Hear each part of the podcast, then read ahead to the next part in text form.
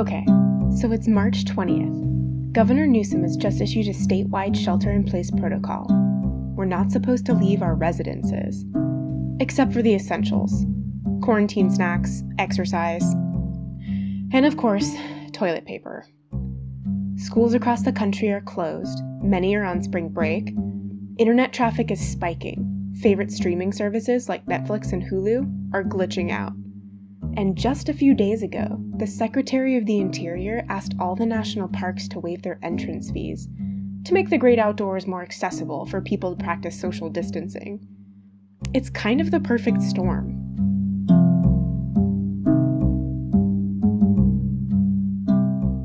As one by one counties across California began shelter in place protocol, green spaces of all kinds around the state began seeing huge surges in visitations. Parks, beaches, wilderness areas, camping, hiking, outdoor recreation all became spring break quarantine destinations for those hoping to hunker down away from others in the great safe outdoors.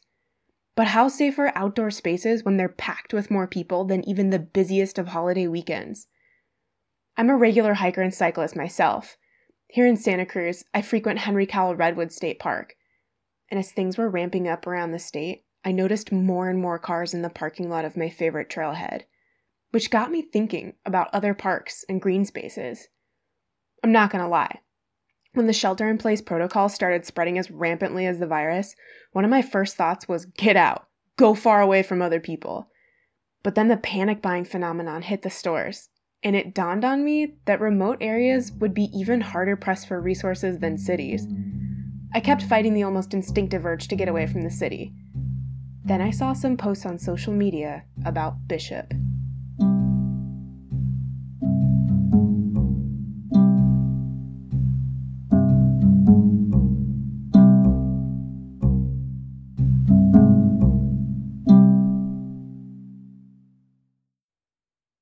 We're stuck inside, but spring is happening outside.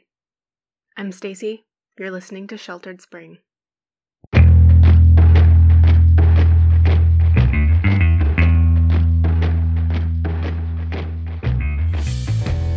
Bishop, California is a small town in the eastern Sierra Nevada.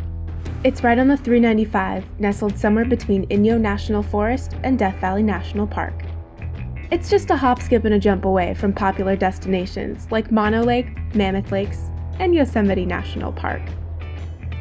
Oh, and when I say small, I mean less than 4,000 residents small. But that only accounts for the regular full time residents. If you're part of the climbing scene, like so many Santa Cruzers are, then you know that Bishop is a very well known and sought out climbing destination. Throughout any given year, thousands of people flock to the town for weekend trips and holiday vacations spent outdoors, mostly climbing. And it's not uncommon for climbing enthusiasts to live there part time, whether that means camping or living out of a van. I tried getting in contact with a friend of a friend who had been living out of her van in Bishop for several months when Governor Newsom mandated statewide sheltering in place. Unfortunately, she wasn't able to do an interview, but I was able to look over her social media posts from the start of the pandemic. She had posted pictures of empty grocery store shelves, and not just the toilet paper and first aid aisles like we're used to. I mean sparsely stocked shelves throughout the one grocery store in town. She talked about tourists coming into Bishop in droves to get away from big cities, mostly the Bay Area and LA. Her pictures of empty grocery store shelves showed the impact of extra people on one small town's small pool of resources. Other locals shared pictures with news media depicting lines of hundreds of vehicles parked near popular climbing spots. The images are striking. What's more is imagining all of those people, potential vectors of the virus, all recreating in the same green spaces, hand after hand touching faces, then climbing holds, breath after breath getting trapped in a canyon with hundreds of people, likely not wearing face masks at that point.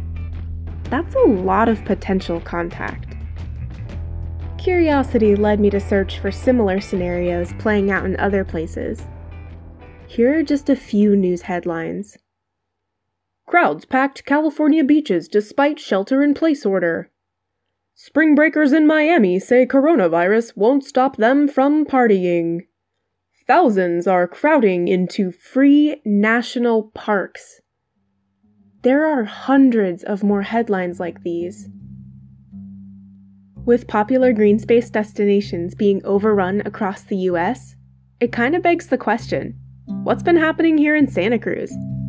How are we as a community looking out for each other and taking care of our own green spaces?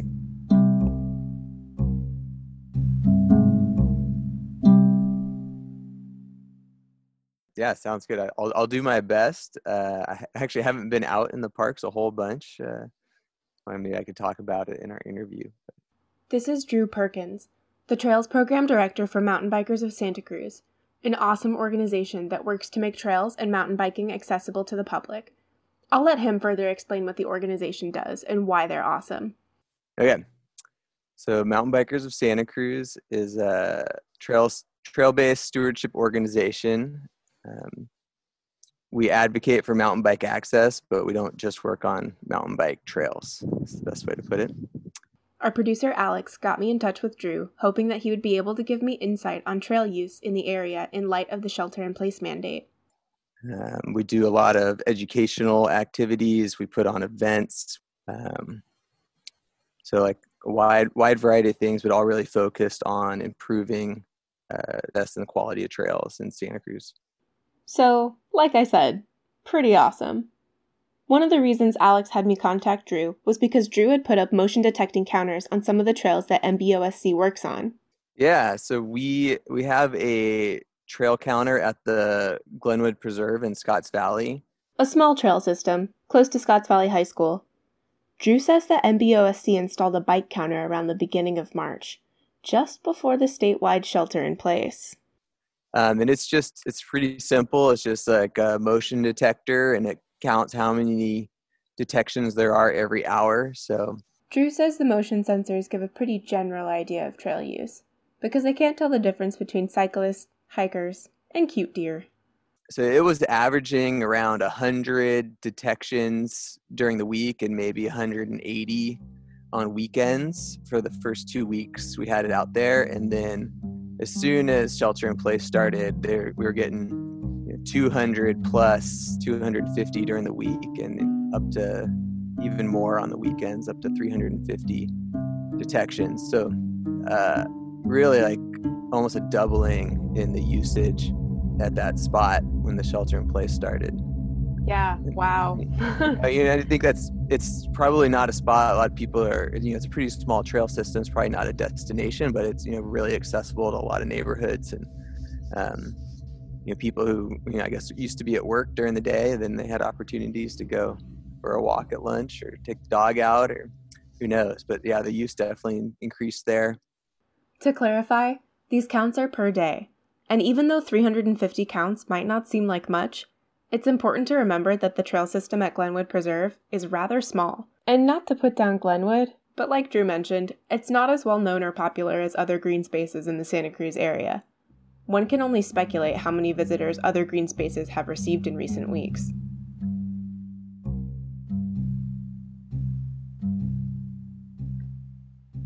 So I checked out trail counter data from UCSC's Upper Campus Pipe Dream Trail.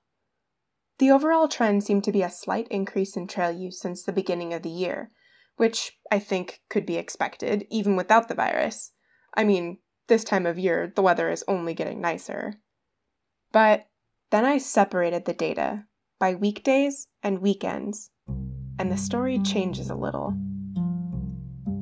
Weekends show a slightly decreasing trend in trail use, while weekdays show an increase, especially throughout March and April. Now, this is just me, but if I wanted to go out for a hike or a bike ride and not run into other people, I'd probably go during the week when lots of people are usually at work. But with the coronavirus upending everyone's day to day schedules, like Drew mentioned, there are probably more opportunities for some people to go and get out during the week now. Um, and then when the parks were closed, the traffic also went way down, just a couple of detections a day, and that could even be animals or who knows. Uh, yeah, I wanted to ask you about that, about whether or not you had data for the, the week when all parks were supposed to be closed. Here, we're referring to the week from Thursday, April 9th through Thursday, April 16th, when Santa Cruz County closed all public parks and green spaces.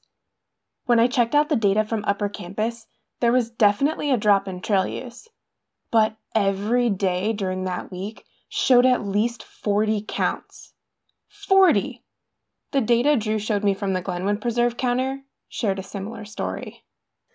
Yeah, you know, the, the first day it was a little higher, and then the next couple days really low, like less than 10, 20 detections, and then it started going up a little bit more. Uh, but the the next day the parks were officially open is back up to 100 and 180. Oh, interesting! So, right away. Yeah. So I don't know if you caught that or not, but even during the week of the park closures, the motion sensors still detected at least a few counts every day. Now, those could have been the cute deer I mentioned earlier, but probably not. Drew did tell me, though, that at Glenwood Preserve, the trails have all been made into one directional loops to minimize contact between trail users, not unlike a lot of grocery stores these days. With the bike counter data in mind, I asked Drew about trail erosion and whether or not he felt that large increases of trail traffic could have a significant effect on the integrity of our trails. He said that water, not people, tends to be the biggest challenge when it comes to erosion. Although he brought up a good point about how it is possible that vegetation along the sides of trails may get trampled down as people move aside to maintain their six foot bubbles while passing someone on the trail. I told him about my personal paranoia while riding my bike. Maybe it's just me, but when I'm out, when I pass somebody, whether it's someone who is walking or running or also another cyclist, I'm thinking about how much that person has breathed and like how mm-hmm. long those like moisture particles are staying in the air or you know whether or not me passing swirls the wind around and like you yeah. know is it hitting me is it residual how long does it stay it's uh yeah it's it's something that i you know wasn't expecting to have to worry about too much out on the trails, but um, it's important to get outdoors. But also, I think you know, just it's important to understand that you are creating more opportunities for person-to-person interactions, and and be really conscious about how you're how you're using the outdoors and uh, being conscious of all other people out there and how your behavior might impact them.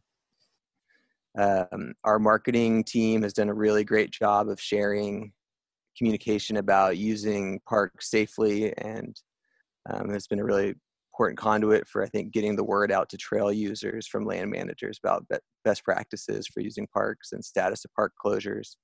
It's pretty cool that the organization has been able to find ways to stay active in local green spaces, even if that just means updating the community on trail and park closures information which I personally have found to be muddy and confusing as of late. I asked Drew what advice he might have for people out there who don't really have access to safe outdoor spaces, and here's what he had to say. There's a lot of cool stuff happening on the internet. Uh, you can learn a whole lot more about what's going on in, in the natural environments uh, that you recreate in, and uh, once you get back outside, you'll have a greater appreciation. So, um, those are the ones that I can think of off the top of my head. At the time of my interview with Drew, MBOSC's trail crew members were all at home temporarily, so Drew and I talked about the challenges of not being able to get together in person right now. MBOSC has volunteers and trail crew members who would normally get together to work on projects, and Drew talked about how he was really missing those interactions something that I think really points to how important green space is to community and our lives as social beings. And it's not just that green spaces are important for gathering. The fact that even when the county asked people to stay home, MBOSC's bike counters were still picking up data means that something else is going on here too. Sure, like I said, it could have been cute deer. It could have also been a few rebellious folks who won't let viruses or the government dictate how they live their lives, but I like to think that it's because humans crave that connection to nature and outdoor spaces. We need green space.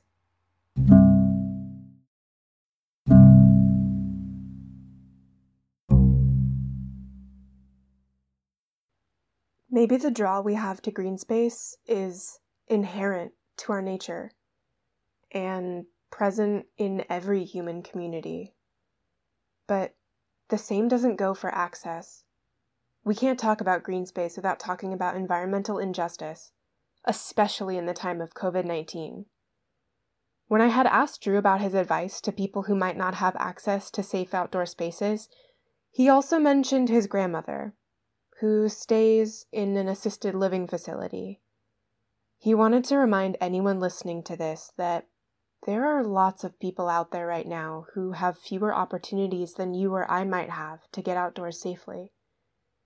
And I want to add that there are many more people who never have those opportunities.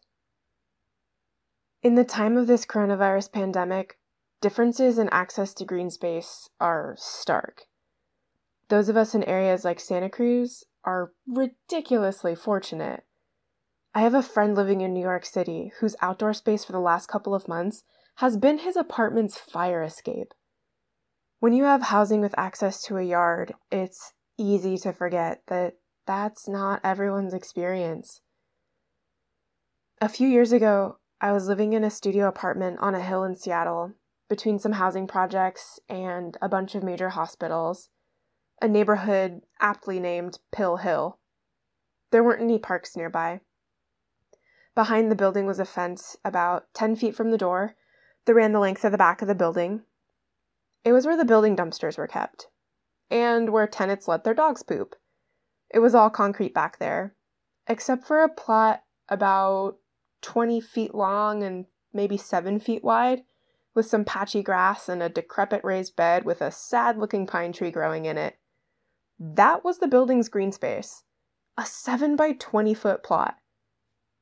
But I still had access to safe outdoor space. I could go to parks in other neighborhoods, take walks, bike rides in the city. I didn't leave my apartment worrying about toxic pollutants impacting my health. I still had safe opportunities to be outside. Not everyone has that.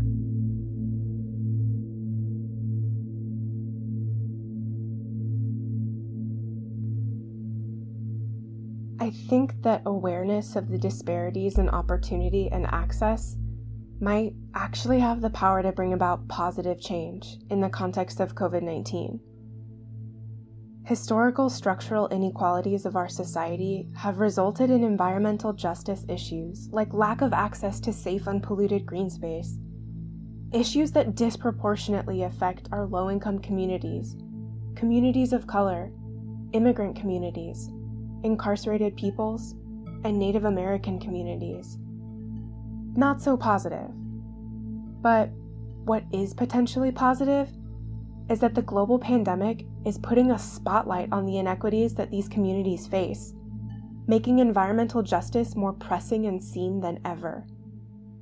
It's allowing environmental justice issues to demand attention on the national stage, as millions of people, unable to look at sports stats updates, have been closely watching COVID 19 stats and seeing the disproportionate mortality rates in people of color people who live in proximity to industrial activity and major transportation hubs, Native peoples neglected by the federal government, people lacking access to basic necessities like water, people for whom the shelter in place orders means sheltering near air pollutants and environmental toxins, toxins that have been proven to impair health and that are directly linked to an increase in the severity of coronavirus symptoms.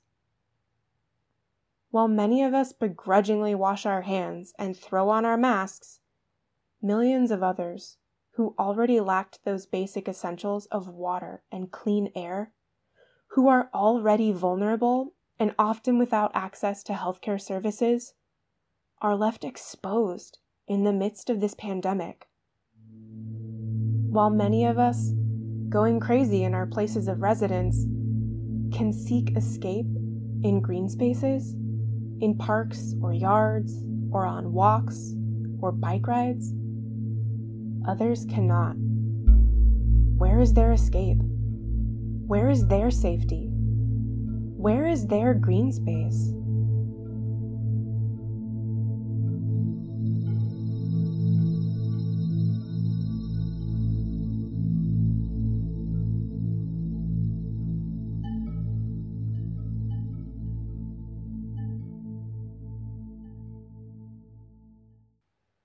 I started out this episode by bringing you back to March 20th, when the statewide shelter in place orders were first presented to us.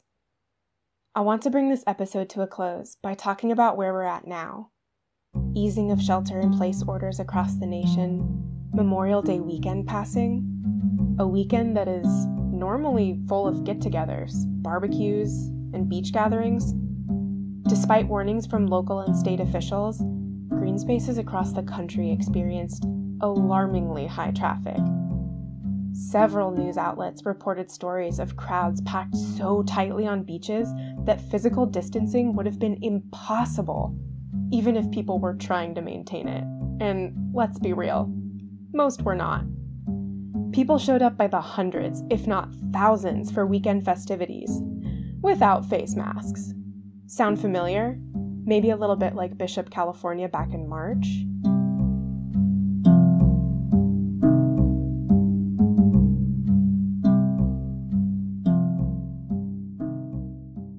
Meanwhile, Santa Cruz maintained its strict beach closures from 11 to 5, and according to the Santa Cruz Good Times, sheriff's deputies patrolled the coast, issuing citations and asking just over 2,000 individuals or groups to head back home. A decent number of people, but nowhere near the number of people reported on beaches in places like Florida, Alabama, Maryland, or Southern California.